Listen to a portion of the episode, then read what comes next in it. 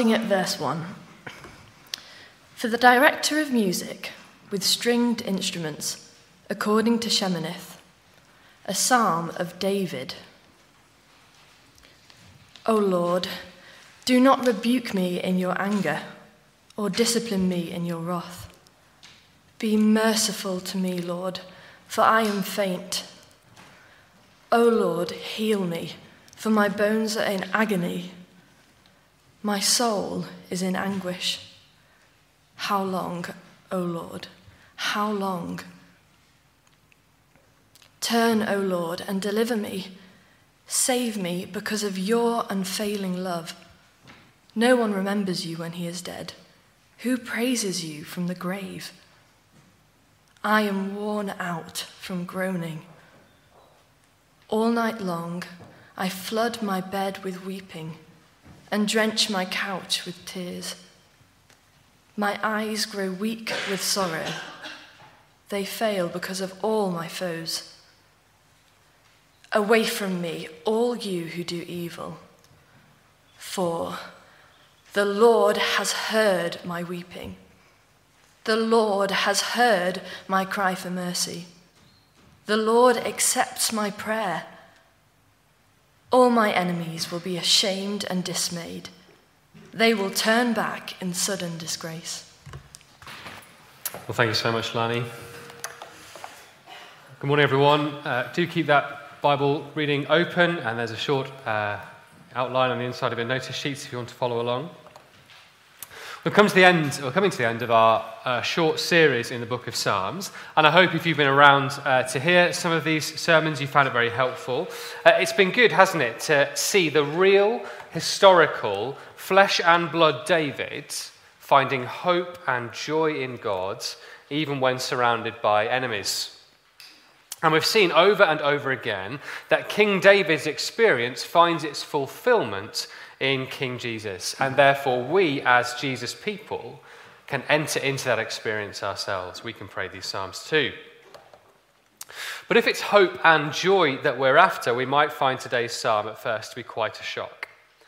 After telling us in Psalms 3 and 4 that David can sleep soundly, he's able to sleep soundly in peace and safety, knowing the Lord's protection, now in Psalm 6 we find David at perhaps his, his lowest ebb. Look at verse 6 again. I am worn out from groaning. All night long I flood my bed with weeping and drench my couch with tears. Now David cannot sleep. He is exhausted, but he finds no rest. Instead, instead he spends all night soaking his pillow with tears. He feels God is far from him. He is crying for him to return to deliver him. As we're going to see, he feels physically, emotionally, and spiritually weak. As well as that, this psalm is a little bit complicated to understand. That's because there are three things in this psalm that are related in a complicated way. First, there is God's wrath or displeasure. We see that in verse 1, don't we? O Lord, do not rebuke me in your anger or discipline me in your wrath. Even though David doesn't conf- seem to confess any particular sin in this psalm or say he's done anything wrong, yet the psalm begins with the threat of God's wrath, his displeasure. Second, we have suffering. David is clearly suffering very intensely in this psalm. And third, we have the presence of enemies who turn up quite late in the psalm in verse 7, 7, but are then the focus at the end of the psalm in verse 10. So, three things God's wrath, human suffering, and the presence of enemies. And it's not immediately clear how those things interrelate at this point in David's life. There are things we don't know about the setting of this psalm. Is David suffering because he has sinned in some way and he's experiencing God's discipline for it? Well, there's, there's evidence for that in the Psalms, and in David's life, that has happened. That does happen. Or is he suffering at the hands of his enemies even though he hasn't done anything wrong? Again, plenty of evidence for that in David's life, too. Are the enemies the cause of his suffering, or are they just making his suffering worse somehow? Is he in anguish because he feels God is far away from him, or is it the other way around? Does he feel that God is far away from him because of his anguish? It, it, it's difficult to know. We'll attempt to answer some of those as we go through, but at the risk of spoiling things, I think the ultimate answer is it's complicated. The relationship between sin and suffering and enmity is not a neat thing we can tie up in a nice little bow. It's a complicated, complex interrelation. And so, what do we have here this morning? We have a psalm which is full of anguish, full of weakness, and a psalm which is full of the complexities and complications of life.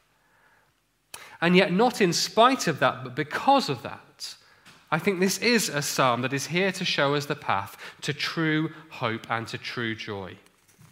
We're going to see a true believer wrestle in the very depths of despair.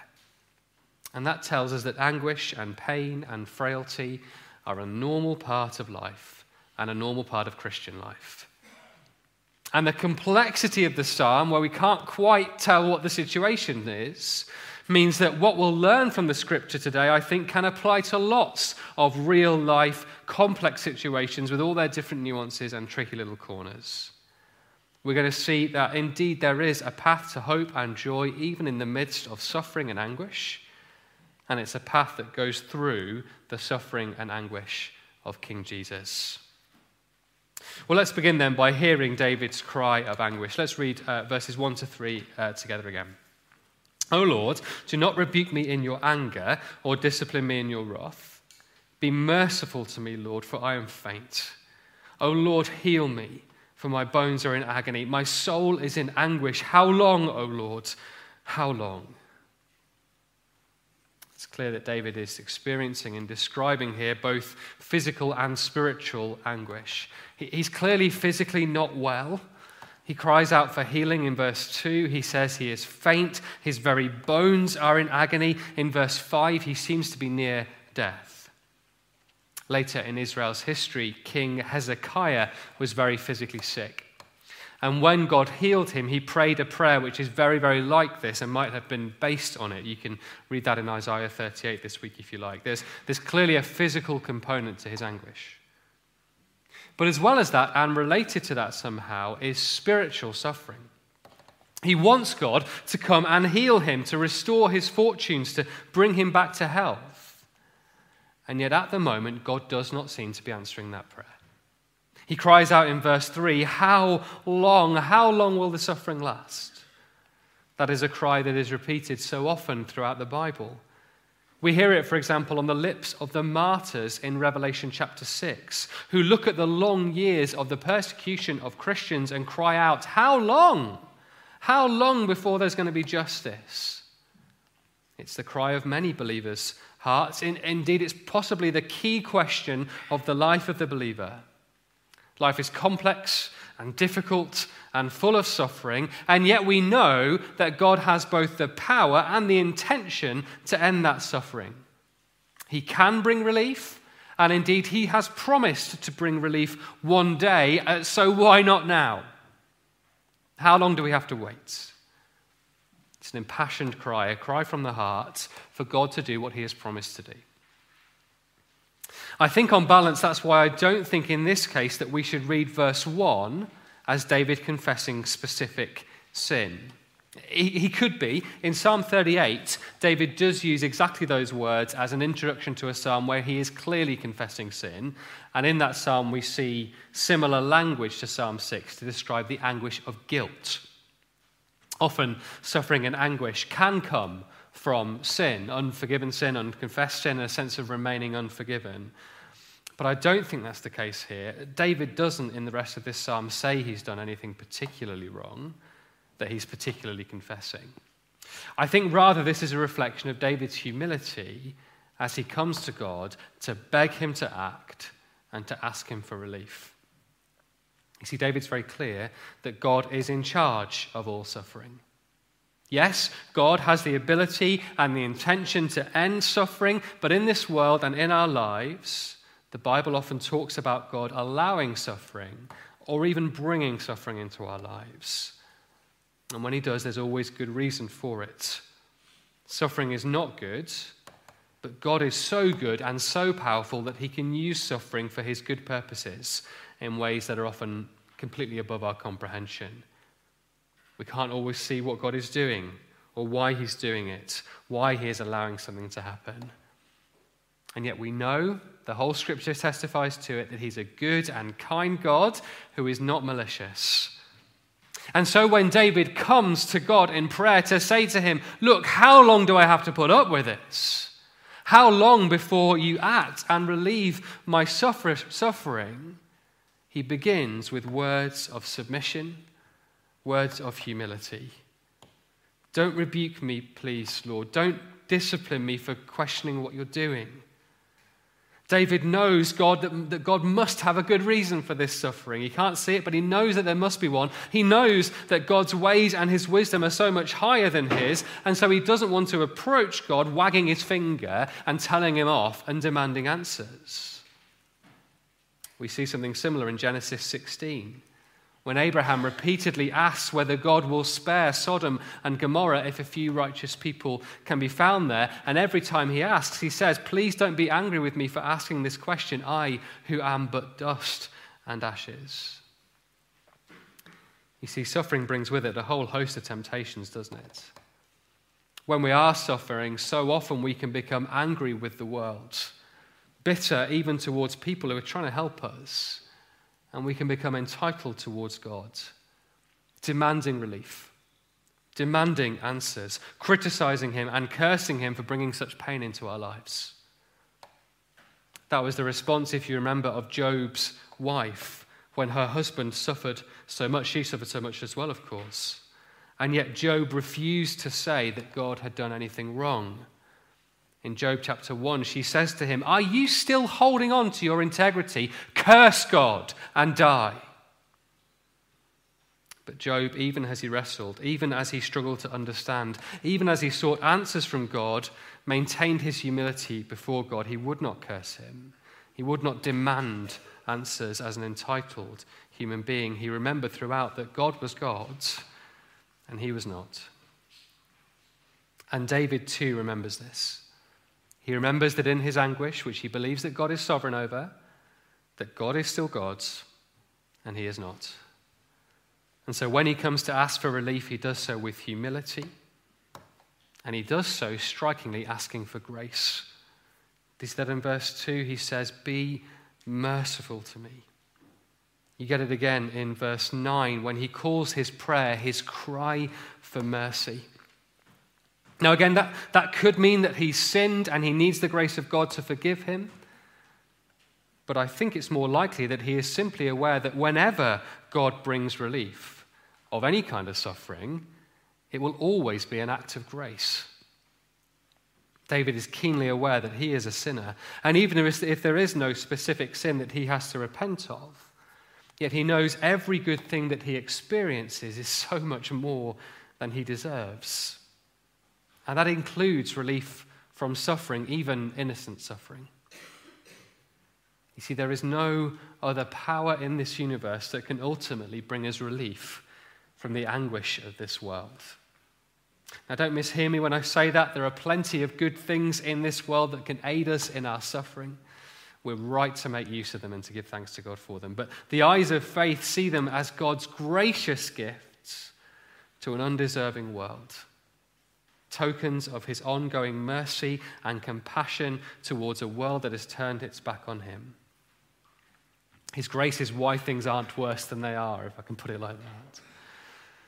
And that is the ultimate hope for a final end to suffering the mercy of God, his undeserved generosity and compassion. Perhaps that's why in these three verses, David, David uses God's covenant name, Yahweh, Lord, in capital letters in our versions, four times. That name was given to Israel when God rescued them from slavery in Egypt by his grace, by his compassion. And so David clings to that name, clings to that promise, clings to that character. The God who has revealed himself to have a character of compassion can be appealed to for compassion for mercy, for grace. Humbly and reverently, yes. Not entitledly, not demandingly, if those are words. Because He is God and we are not. because he does not exist for our benefit, because we are sinful and he is holy. Yet, as we saw last week, for those who love his name, he remains graciously bent towards us, listening to our prayers, ready to hear our cries of anguish.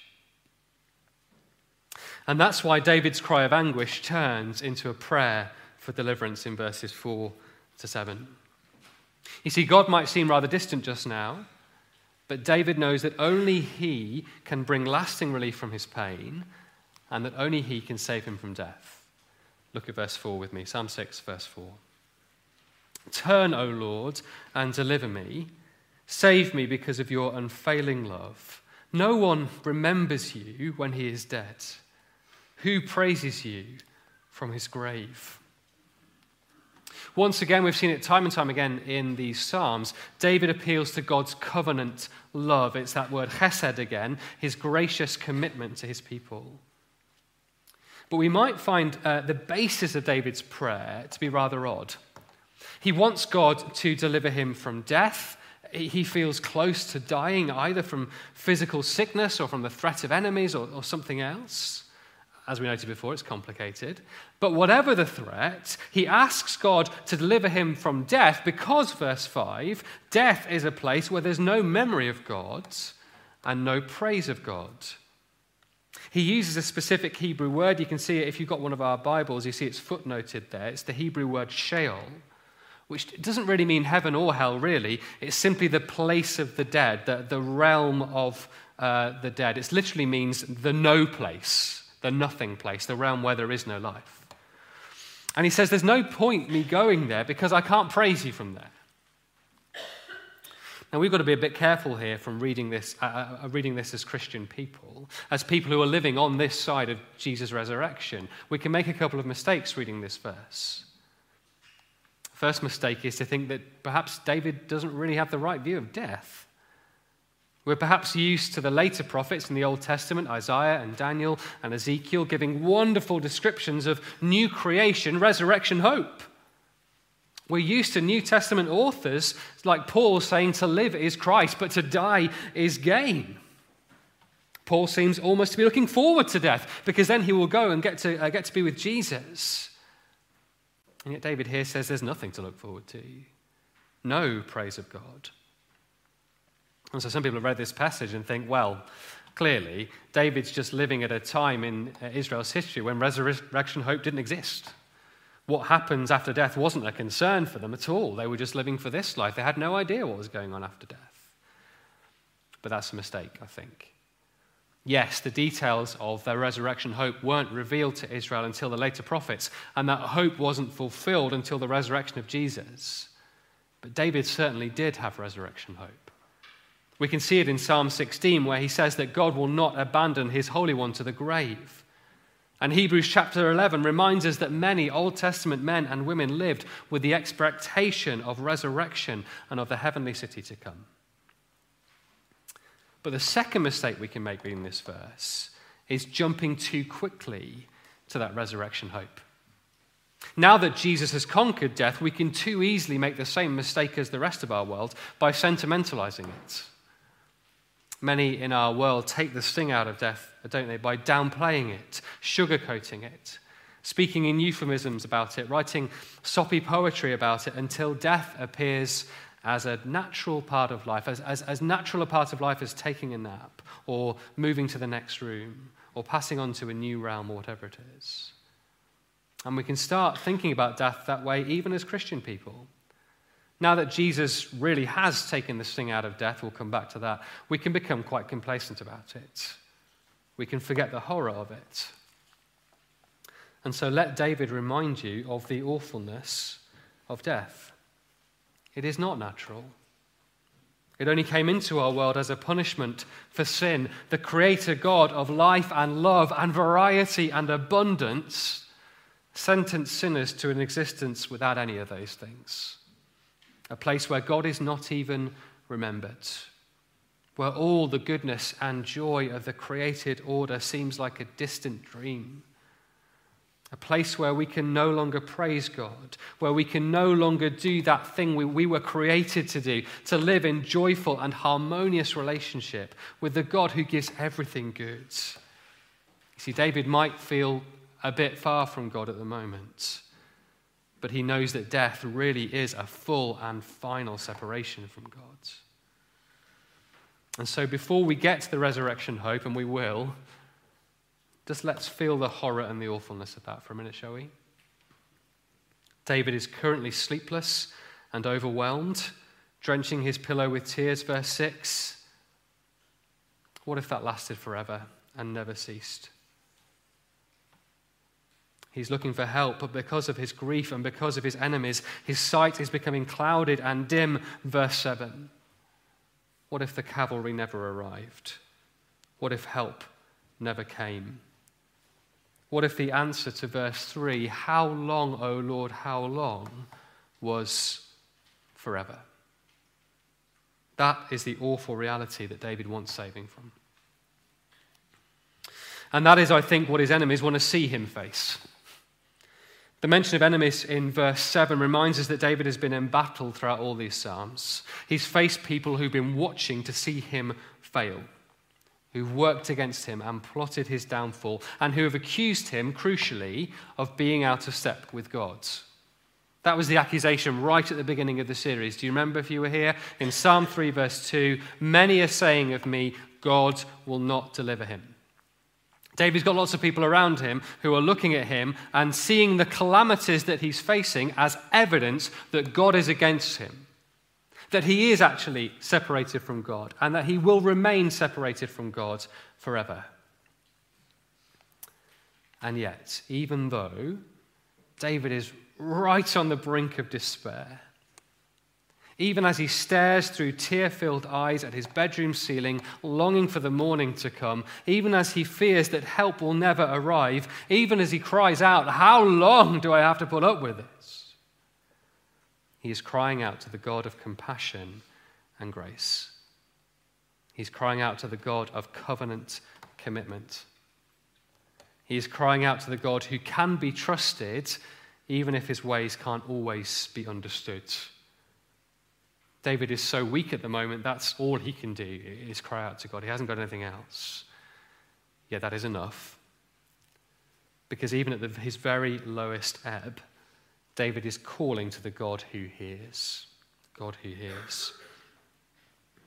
I'm sure you'll have heard when the psalm uh, was read by Lani that there is a sudden and spectacular change in verse 8. Uh, in verses 1 to 7, David is almost a broken man, isn't he? Wasting away, physically weak, spiritually questioning, emotionally fragile, exhausted, sleepless. But in verse 8, he suddenly comes roaring back like a lion. Verse 8 Away from me, all you who do evil, for the Lord has heard my weeping. The Lord has heard my cry for mercy. The Lord accepts my prayer. All my enemies will be ashamed and dismayed. They will turn back in sudden disgrace. And we read that and we think, where did that come from? Well, the answer's right there in front of us. It comes from the sure knowledge that he is heard by the Lord. Not a tear that he shed in the dark reaches of the night has gone unnoticed by God. Not a cry has gone unheard.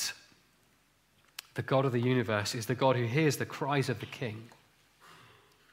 And so the enemies who worked for his downfall and who accused him of being out of step with God are wrong.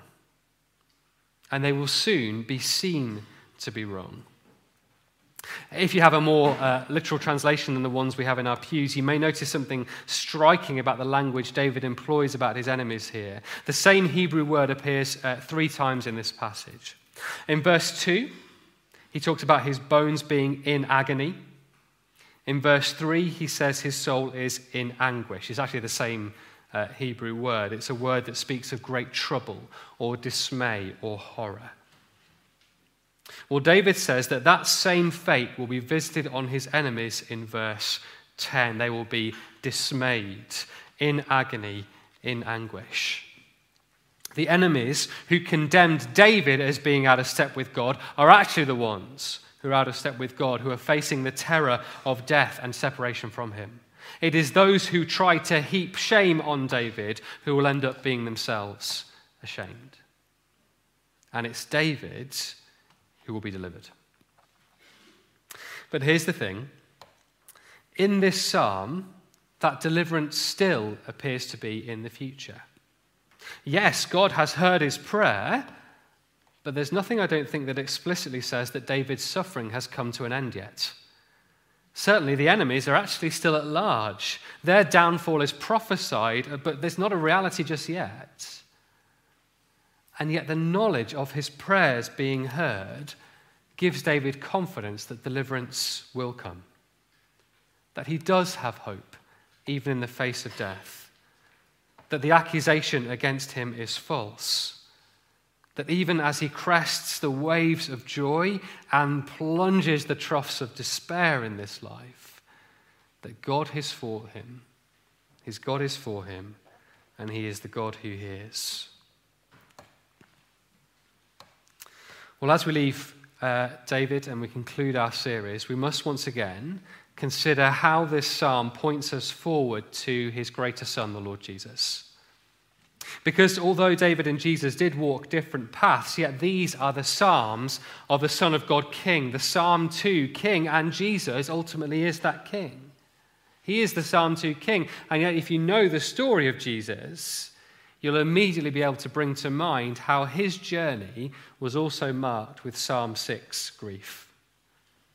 Remember, Jesus was surrounded by enemies enemies who accused him of being a blasphemer, a heretic, a sinner, someone who was under God's judgment.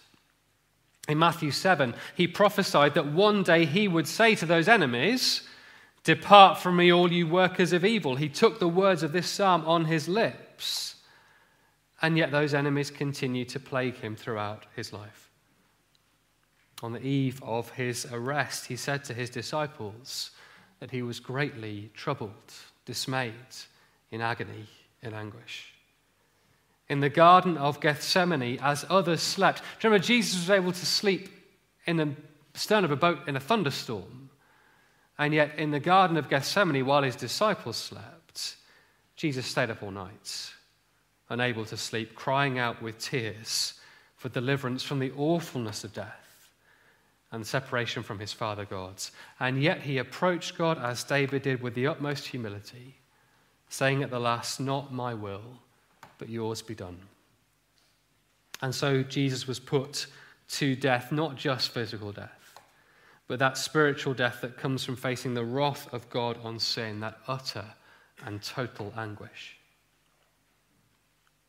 And yet he came roaring back like a lion. From that place of death, that Sheol, that no place, the place where you go and you never come back, he came back.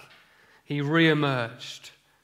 And therefore, he really has taken away the sting of death, not by sentimentalizing it, not by sugarcoating it, but by defeating it.